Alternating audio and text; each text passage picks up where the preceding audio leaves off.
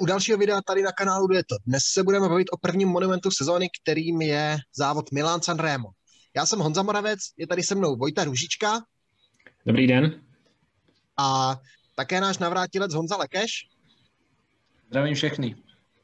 A než se začneme bavit vlastně o závodě, tak vám musím říct, že pokud se vám líbí naše tvorba, neváhejte ji podpořit lajkem, budeme moc rádi, motivujte nás to k pokračování v máme.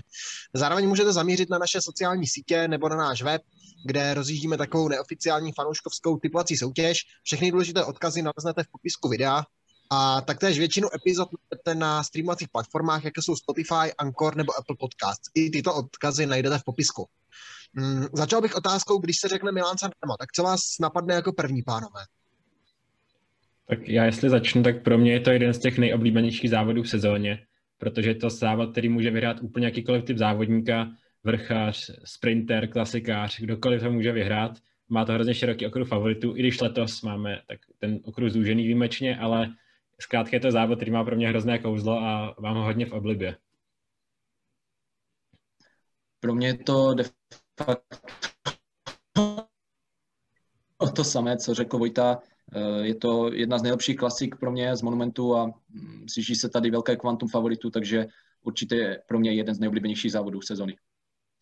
Tak jo, děkuju. A já začnu teda nějakou stručnou historii závodu, protože závod přezdívaný La Primavera se poprvé konal už v roce 1907. Závodníci vyrazili z, z Milána už o půl páté ráno a po 288 kilometrech se vítězem stal francouz Lucien Petit Breton, známý i z Tour de France, ale úplně první ročník Primavery se konal už v roce 1906, kdy byl pořádán jako dvouetapový amatérský závod mezi Milánem a Sanrémem, ale ten si nenašel příliš oblibu a do věcí se musel vložit deník Gazeta dello Sport, který se ujal organizace a ze závodu se stala jednorázovka a to, co známe dnes. Už v roce 1910 nás čekal, nebo jsme byli svědky, nebo tehdejší diváci byli svědky nejtěžšího ročníku. Závod byl tehdy poznamenán sněhovými bouřemi, závodníci často hledali ukryt v domech u cesty a do Sanremo dorazilo tehdy jen sedm, podle jiných zdrojů dokonce jenom čtyři závodníci, vítězem se stal tehdy Eugene Christoph a byl to i nejpomalejší ročník v historii závodu. Závodníci to zvládli ten za 12,5 hodiny. Ten nejrychlejší Eugene Christoph, druhý za ním v cíli, ztratil další hodinu a půl. V dalších letech vládl silnícím Constante Girardengo, ke kterému se ještě dostanou. Diváci sledovali také bitvy Alfreda Bindy a Lar Cagueri a na té i tady byla rivalita mezi Faustem Kopiem a Ginem Bartálim. Ale klíčovým ročníkem pro vývoj závodu Milan Sanremo je ročník 1960, kdy na trasu přibyl, přibylo stoupání po Jody San Remo těsně před cílem a kopec, který se stal ikonou závodu. Eh, před ním následuje, eh, před ním se jezdí Čipreza a ta se poprvé na trase objevila v roce 1982. I Eddie Merckx říkával, že kdo na Podžu získá náskok i jen 10 metrů, vyhraje San Remo, takže Poggio určitě má svoji váhu, k čemu se dostaneme. A i Podža jsou tu ikonické momenty, například Raymond Polidor díky nástupu na Podžu vyhrál v roce 1961, aby se pak kvůli nástupům na stejné kopci v roce 1964 unavil a ve sportu pak podlehl tomu Simpsonovi. V roce 1974 se na Poggio přijel osamoceně Felice Gimondi, dresu mistra světa a doma ovládl. Mm, stejně důležitý je ale i sjezd z Poggio, o tom by mohl povídat Moreno Argentin, dostihl v roce 92 Sean Kelly a následně ho přesportoval, nebo Zdeněk Štybar, který v roce 2015 ve sjezdu z Podža spadl společně s Michalem Květkovským a vyradili se z boje o výhru. A vlastně i Julien Alaphilippe v loňském roce ve sjezdu dostal konkurenta, k čemuž se ale dostaneme brzy. Ale mezi slavné další vítěze patří například Henri Pellissier, Alfredo Binda, právě zmiňovaný Gino Bartali, Louison Bobet, Rick Van Looy, Roger de Fleming, Francesco Moser, Laurent Fignon, Laurent Jalaber, Erik Zabel, Mario Cipollini, Oscar Freire, Pipo Pozzato, Fatan Cancellara a z těch novodobější historie třeba Mark Cavendish, Alexander Kristof, John Degenkolb, Arno Demar, Michal Květkovský, Vincenzo Nibali, Julien Alaphilippe a úřadujícím šampionem je Wout van Aert, Jinak ta trasa Sanrema tradičně vede i kolem města Novi Ligure, což je důležité město pro předválečnou italskou cyklistiku. Letos tomu není jinak a je nutné zmínit dva rodáky z této oblasti, kteří si Sanremo v minulosti podmanili. Jde o Constante Girardenga, který mezi lety 1918 a 1927 vyhrál Sanremo hned šestkrát a ve čtvrtek 18.3. uplynulo 120 let, 8 let od jeho narození. Druhým rodákem z oblasti Nové Ligure je pochopitelně Fausto Coppi, který vyhrál Sanremo třikrát v letech 46, 48 a 49. A pak je tu pochopitelně ještě jedno jméno, které jsem mi nechal a to je Eddie Merckx. protože Konstante Girardengo držel ten svůj rekord šesti výher do roku 1976. V té době už Kanibal odcházel ze, ze Slávy a Sanremo 1976 bylo jeho poslední velkou výhrou. Mm, takže Eddie Merckx drží ten rekord Sanrema se sedmi výhrami, Konstante Girardengo jich má šest a na třetím místě jsou Gino Bartali a Erik Cábel se čtyřmi výhrami. To by bylo tak stručně k historii, alespoň něco z našich ještě doplní nejlepší eh, čeští závodníci do top 10 se dostali Jan Svorada, který byl dvakrát osmý, současný reprezentační coach Tomáš, Tomáš Konečný byl při své jediné kariérní účasti na Sanremu v roce 2002 šestý a Zdeněk Štybar v roce 2014 protnul pásku na sedmém místě. Ze Slováku byl v nejlepší desíce Petr Velič, který v roce 2009 byl právě desátý a Petr Sagan byl dvakrát druhý v letech 2013 a 2017. Mm, teď by se Vojta podíval na ty nedávné památné ročníky. Vybral jsem takové moje tři nejoblíbenější ročníky z té nedávné historie. Začnu ročníkem 2013, protože to je jeden z těch nejnáročnějších ročníků, a nebudeme se říct i v historii, protože tehdy po, eh, počasí eh, zase, eh, nebo ty teploty se hodně pod nulou, celý den sněžilo a dokonce část toho závodu musela být neutralizovaná, jezdci nasedli do autobusu a někteří z nich už poté nevylezli a z závodu odstoupili ale uh, poté se tedy vytvořil únik, kde byl tedy nadějně, velice nadějně jel Sylvain Chavanel a Ian Stannard, kteří i jako první překonali Poggio a na Poggio vyrazil Fabian Cancellara, s ním se uchyt, zachytil pouze Luca Pelloni, Taylor Finney a taky to byl překvapivě Gerald Čelek, a který, který uh, reprezentoval barvy MTN Quebeca, tohoto uh, tehdy ještě nového jeho afrického týmu a nechyběl to ani Peter Sagan ty tedy, tato skupina tedy dojela Chavanela s Standardem a rozhodovala se nakonec ve sprintu, ačkoliv Standard se závěru zkoušel ještě nastoupit, ale neúspěšně. A ve sprintu v tomto brutálním závodě velice překvapivě nakonec triumfoval Gerald Čilek a získal, získal tedy do té doby suverénně největší vítězství pro tým MTN Quebeca. Dnes už ho známe jako tým teda Quebec Assos, který je neodmyslitelnou součástí World Tour, ale v té době to byla velká, velká věc. Druhý tedy skončil Petr Sagan, třetí Fabian Cancellara. 65 závodníků nedokončilo, pro ostatní to byla velká ztráta, mnoho jezdců to označilo za nejtěžší den v kariéře. Eh, rok 2017, tam už eh, to bylo čistě se rozhodlo na podžu, eh, tehdy to bylo, se spekulovalo, jestli vůbec může vyhrát někdo jiný sprinteři a právě rok 2017 byl první, kdy po dlouhé době opět vyhrál někdo jiný sprinteři, protože na podžu vyrazil Petr Sagan, s ním se zachytil pouze Michal Květkovský a Žilen Alaphilippe a nakonec se vyrychloval ve sprintu.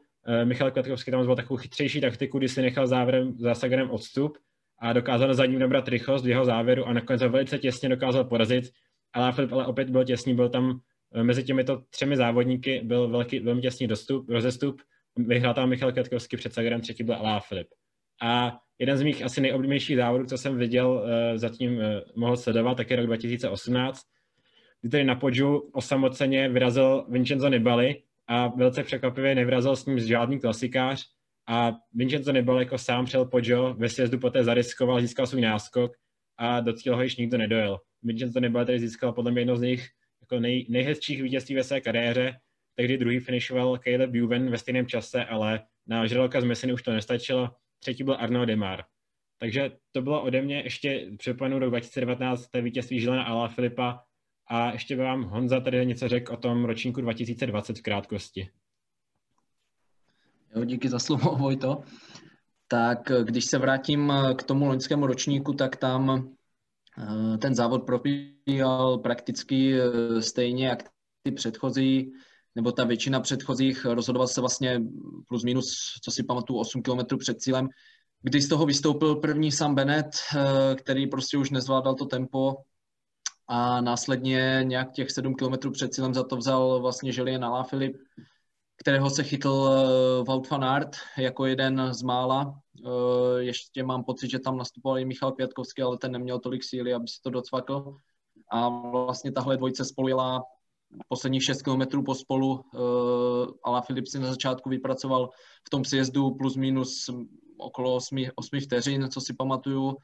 Tenkrát jsem čekal, že to Ala Filip už dotáhne sám, jenže tam přišel takový moment, kdy on vlastně v jedné zákrutě málem vrazil do bariéry musel si přibrzdit, fan art si ho vlastně docvakl a e, v tom závěru vlastně užili de facto pospolu, drželi si ten náskok okolo těch pěti, šesti vteřin a tam ta skupina vlků, co jela za nimi, e, Gilbert, Matthews, Mohorič a další, i Zdeněk Štybar tam byl mimochodem, tak už ten náskok nestihli sjet a v závěru to vlastně rozdali tihle dva, Alá Filip s Fanartem.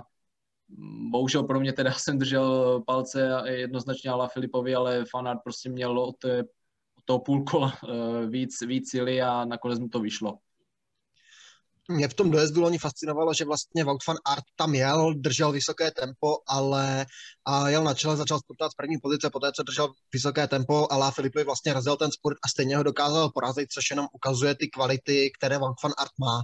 Ale teď bych se posunul dál k trase závodu, protože letos tam je jedna taková novinka nebo inovace.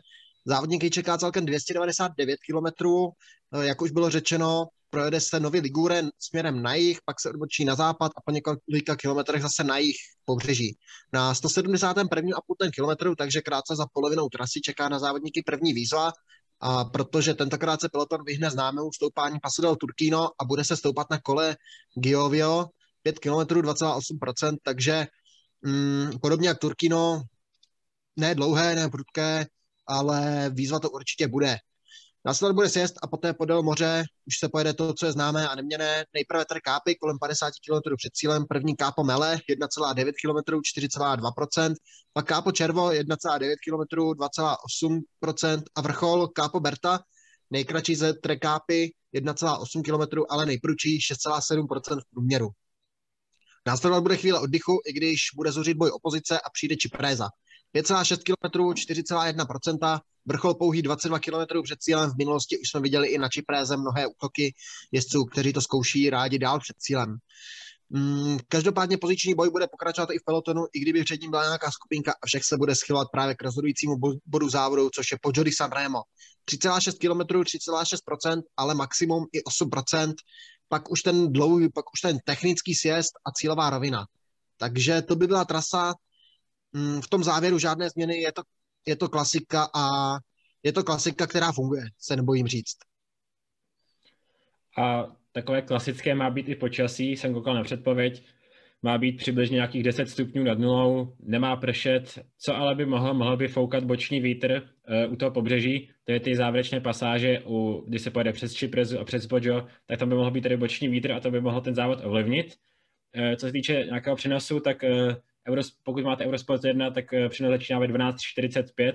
Pokud si platíte Eurosport Player, tak se budete moct dívat na celý závod od začátku, protože tam začíná už 9.30. Ale to bylo tedy uh, trasa, historie, počasí a tak dále. A teď už se přesuneme asi k tomu nejdůležitějšímu, co máme dneska na programu, a to jsou tedy favorité závodu. Já tady si uh, s dovolením, tak já začnu uh, hned tím prvním největším favoritem, a to asi je tedy i podle sáskových kanceláří Matěje van der Poel. Matěj van der Poel tedy zatím vypadá z těch letošních sezóny, že má naprosto brilantní formu, protože eh, letos eh, opravdu je na vítězné šňůře, vyhrál etapu na UAE Tour, vyhrál dvě etapy na Tyrenu, tu jednu opravdu suverénním tím 50 km nástupem, to bylo něco neskutečného. A samozřejmě asi jeho největší vítězství letos je Strade Bianche, kde tím závěr, nástupem závěr ukázal, kolik má sil a jak moc je silný. Má hodně, docela i silný tým, který ho bude tam mohl udržet před uh, podžem na čele, nechybí tu Petr Vakoč a pak je tu belgický mistr Dries Bond a Jennifer Mersch. A tak je spíše otázka, eh, než eh, jako proč by Matěj van der Poel neměl vyhrát Sanremo, protože skutečně se nezdá, že by ho něco mělo zastavit. No proč by Matěj van der Poel neměl vyhrát Sanremo, to je dobrá otázka, protože mě, ten, mě to nenapadá, ale Mm, kdo ho může zastavit je například Wout van Aert z týmu Jumbo Visma, obhájce prvenství, také ukazuje, že má výborné nohy, skončil druhý na Tyrenu Adriatiku. Ten tým pro něj bude absolutně oddaný. Eduardo Affini, Paul Mertens, Sam Omen, Christoph Pfingsten, Timo Rosen, Nils van Emden, takže zkušenost a kvalita, která bude plně k dispozici pro belgického lídra. Já teda řeknu ještě toho třetího do této trojky a to je Julien Alaphilippe, teda aktuální držitel, držitel duhového trikotu. Když se na to tak dívám, na tu jeho, na tu jeho podporu, na ten uh, tým Dekaniku, který sem přijíždí, tak si myslím, že prostě ten tým nemá absolutně konkurenci podle mě. To je opravdu co jméno, to pojem. Tam bych si i dokázal říct, že z těch všech lidí by mohl vyhrát teoreticky kdokoliv, ale je tady jak zastoupení asi se pojede teda na Juliana La Filipa, i když je tady sám Bennett. Eh, máme tady Zdeňka Štybara klasicky zase, takže eh, já jsem na tenhle tým hodně zvědavý. Je to tak, ale určitě bychom se měli podívat i na ty, kteří mohou vystoupit eh, z těch predikcí těchto, kde se objevují tato tři jména pořád dokola, protože těch jezdců, kteří si budou brousit zuby na výhru na Sanremu je mnohem víc. Jenom doplním třeba pro Filipa Želbera, to bude už 17. účast, nikdy nevyhrál a kdyby se mu to povedlo, tak se stane mm, držitelem vlastně všech, všech pěti monumentálních vítězství ve své kariéře, což se nepovedlo tolika závodníkům. A vstoupil by vlastně do elitního klubu. Tím by se určitě zařadil mezi legendy, ale já teda položím otázku, kdo může zachytit uh, Alá Filipa, Van Der Poel a Van Aerta na podžu? Je vůbec někdo takový, kdo by se jim mohl udržet? Mně napadá několik men, uh, jako první zmíním Toma Pitcocka, který se zdal, že nepojede a nakonec se objevil na startní listině Milan Sanrema. Je to pro něj uh, první monument teda v kariéře a Tom Pitcock vypadá, že, že by podle těch výsledků teoreticky mohl se udržet s těmito třemi, asi by potom je nezvládlo porazit ve sprintu, ale jenom si myslím.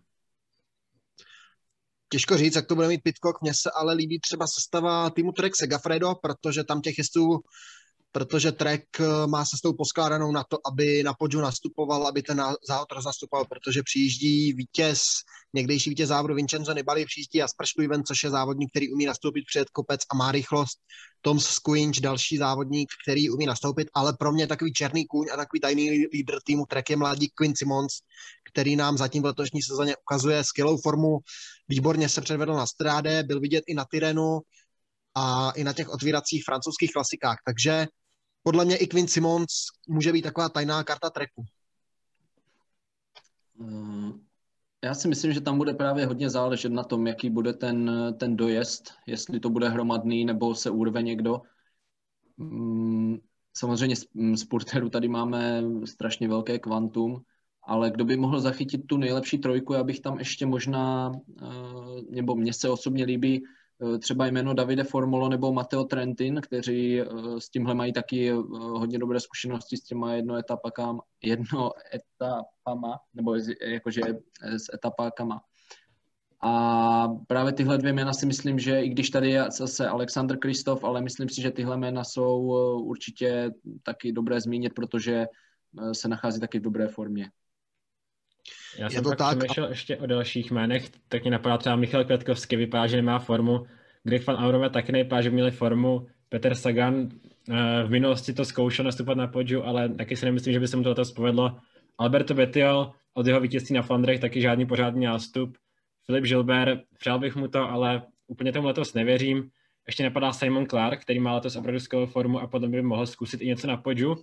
A to je tak asi ode mě všechno, protože už si nedokážu představit moc další a já bych si teďka přesnul asi k těm, těm sprinterům, co přejedou. Já bych ještě doplnil k těm, co mohou zachytit ten nástup třeba Tima Velence nebo Sergia Igitu, případně třeba Varen Bargil nebo Guillaume Martin, Uh, určitě Roman Bardet nebo Michal Gogol, když si zmiňoval Quebecu Asos, to jsou další jezdci, možná se kterými se tolik nepočítá, ale určitě se tam mohou objevit, protože ty sezóny mají zatím velmi, velmi povedené. Ale jak říkáš, tak pojďme na ty sportery. Tak asi ten hlavní sprinter za mě, který tam přijede, tak eh, to je asi Sam Bennett, protože ten letos vypadá, že má skvělou formu, vyhrál, pokud se na pletu, u čtyři etapy, vyhrál dvě na UAE, Tour a dvě na Paříž Nice.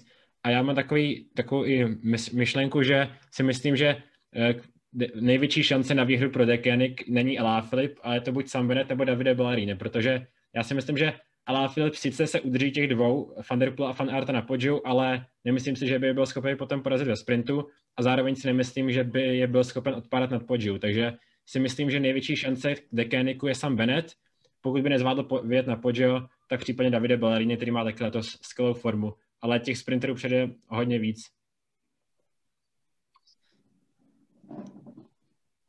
Jdeš Honzo, nebo mám říct? Ty, já jsem zvědavý, jak budeš reagovat na ten, na ten Dekénik a na tu myšlenku o tom, že sam Bennett jdem Dekéniku, podle Vojty. No tak já jsem to, já jsem to vlastně taky tak trošku nastřelil na začátku, ale mm, jak jsem říkal, jo, z té jejich sestavy opravdu může vyhrát kdokoliv. Nicméně Vojta právě zmiňuje sama Beneta. Uvidíme, co na Poggiu, no, jestli, jestli on se tam udrží a jestli to nebude jak minulý rok, že mu, že mu svisily nohy, jakou bude mít týmovou podporu, jestli to bude stavené přímo pro něho, nebo na, na Žilina, La Filipa, nebo na Balleriniho. toť otázka. Samozřejmě já bych to přál komukoliv z Dekéniku, takže mě by to vůbec nevadilo, kdyby vyhrál Sam Bennett ale mm, třeba bych ještě zmínil teda mm, pár těch konkurentů a myslím, že dobří konkurenti by měli být sbory Hans Grohe, eh, protože přijíždí Peter Sagan, Pascal Ackermann, eh, Max Schachmann vlastně ještě, takže tam bude taky otázka, eh, kdo dostane tu hlavní roli, jestli Peťo Sagan nebo Ackermann do toho sportu, případně kdyby byl.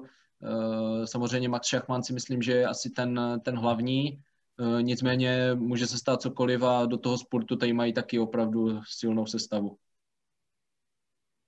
Je to tak, ale já doplním také jméno svoje do sportu, protože Loto Sudal má neskutečně silnou sestavu. Už jsme zmiňovali Filipa Želbera, Tima Valence, ale mají tady i dva rychlé muže, Johna Degenkolba a především Caleba Juvna, Otázka, jak na tom Juven bude, protože Styrena odstupoval po zdravotních problémech, po, po nějakých žaludečních problémech ve třetí etapě, takže snad se dá dokupy a bude v plné formě, ale určitě není jediný, protože grupa má FDŽ bude opět všechno zázet na Arnora Demára, Kofidis, tady má Eliu Vivianiho nebo Christofa Laporta a Christof Laport určitě Pojo umí přejet v hodně dobré pozici, protože ten ty kopce zvládá opravdu skvěle. Mm, Arkea Samsik Naserbuaný vrací se do formy, je to vidět. Uh, Bike Exchange určitě nesmíme uh, opomenout Michaela Matthewse, Quebeca Asos, kromě Google s Clarkem zmiňovaných přijede i Giacomo Nicolo, UAE, už tady padlo jméno Alexandra Kristofa, společně s ním i Fernando Gaviria, za sportovat určitě umí i Matteo Trentin, takže těch sporterů je tady opravdu, opravdu velká řádka.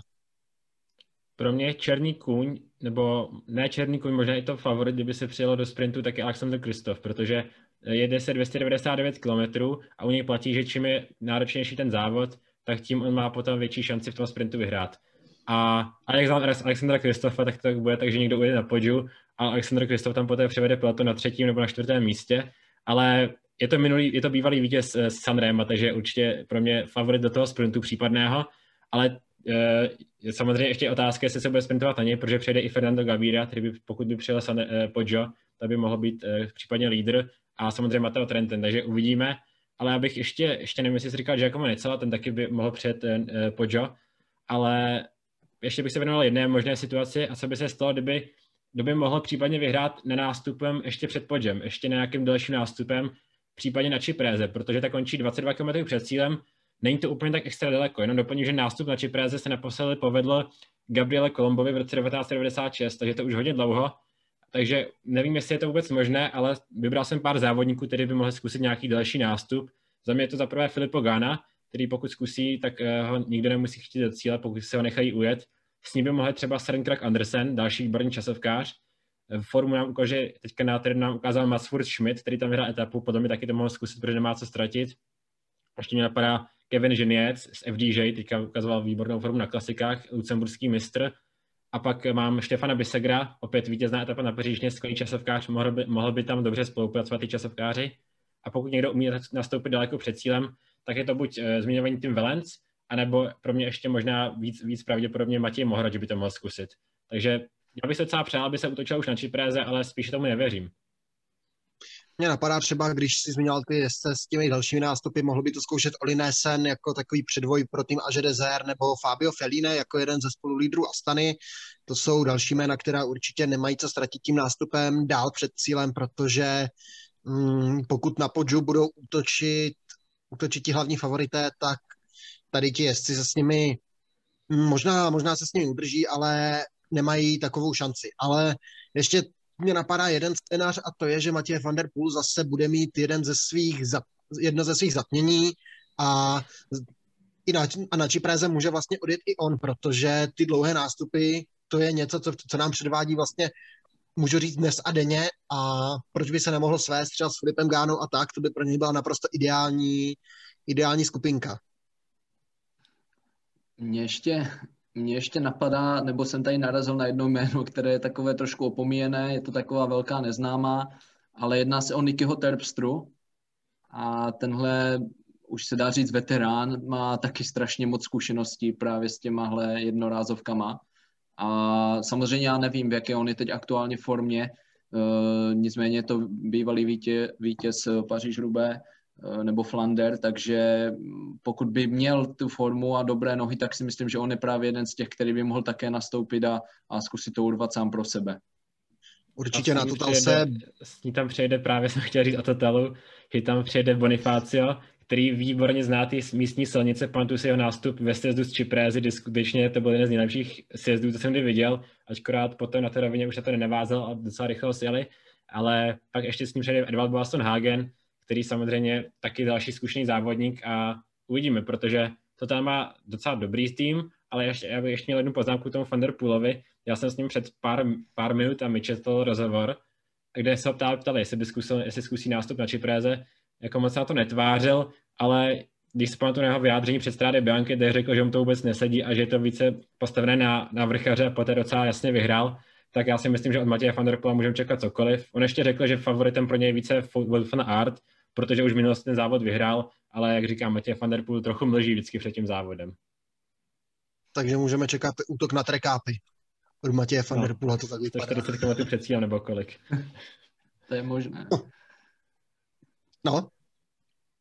Tak já myslím, že favority, jestli nemáte už nikoho, tak eh, Ještě mě napadlo, asi... když jsem to tak projížděl rychle, jestli jsme někoho neopomněli, tak mě napadlo jméno také jezdec, který může zkusit nastoupit na Čipréze, má docela solidní sport a ukazuje poměrně dobré nohy v sezóně Ivan, lídr Movistaru Ivan Garcia Cortina. Mm, nemá tady Valverdeho a ten tým by měl být také poskálený spíše nebo hlavně kolem něj, takže ještě doplním to, tohoto, tohoto Španěla. Tak ale myslím, že už jsme schrnuli víceméně všechny.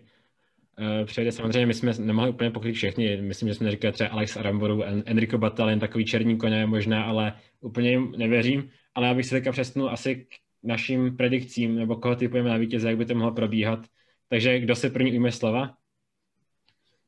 Tak Honzo. No, pro mě je to Zkusím se teda vyhnout, eh, trošku selektovat tu dvojku eh, Thunderpool a Fanart a doufám, že by to letos už mohlo být konečně, když loni ne, tak letos Julien La Filip. Vojto? Já jsem nad tím přemýšlel, mám takovou univerzální možnost. Uh, trochu jsem, chtěl jsem nejdřív typnout Quina Simonce jako trochu překvapení, protože mi připadá, že má dobrou formu a nakonec to nedám. A případně si myslím, že ten nástup uh, Alá Filipa, Van der Poola, pokud by trochu taktizovali, by mohl zachytit Michael Matthews. A pokud by tam trochu taktizoval, tak by tam mohl vyjet velice rychle Pojo. A případně, pokud by byl hromadný sprint, tak by Michael Matthews také mohl být patřit k těmto favoritům. A na Paříž sil opravdu skvěle. I v těch kopcovitých dojezdech tam vyjel mezi prvními. Takže pro mě já zkusím typnout Michaela Matthewse, že získá svůj první monument v kariéře. No, když se vyhnu fanartovi Van der Poolovi a nevěřím úplně tomu, že by to byl sport, mm, napadá mě Tom Pitcock, ale nevím, jak on zvládne 300 kilometrový závod, přece jenom s tou silnicí nemá, nemá tolik zkušeností, tak řeknu, mně se líbí možnost Serenkrak Andersen. Takový, takový, taková sympatická možnost, protože Serenkrak Andersen má rychlý závěr, může nastoupit, mm, pokud přijede s dobrou formou, určitě by to mohl zvládnout. Takže já typnu Serena Kraga Andersena, abych se vyhnul Matěje van der Poolovi, o kterém jsem ale už říkal, že to je favorit číslo 1, 2 i 3. Jenže Sanremo, i když máte top formu a skvělý den, tak a jste top favorit, tak nemusíte vyhrát. Takže v sobotu uvidíme, co se nám Sanremo, při, co nám Sanremo připraví. Uh, můžete se těšit určitě zase na nějaké zhrnutí, nějaký rozbor závodu po, po dojetí nebo další den, takže to ještě uvidíme. Já vám děkuji za pozornost a určitě nám dejte odběr, dejte nám, dejte nám like, nás to podpoří, pomůže nám to, motivuje nás tak další tvorbě. Takže děkujeme a zase příště naslyšenou. Jan Dam je opravdu jeden z těch nejhezčích závodů v roce, takže se nenechte ujít a taky poděkuju a nashledanou. Mějte se krásně, na viděnou.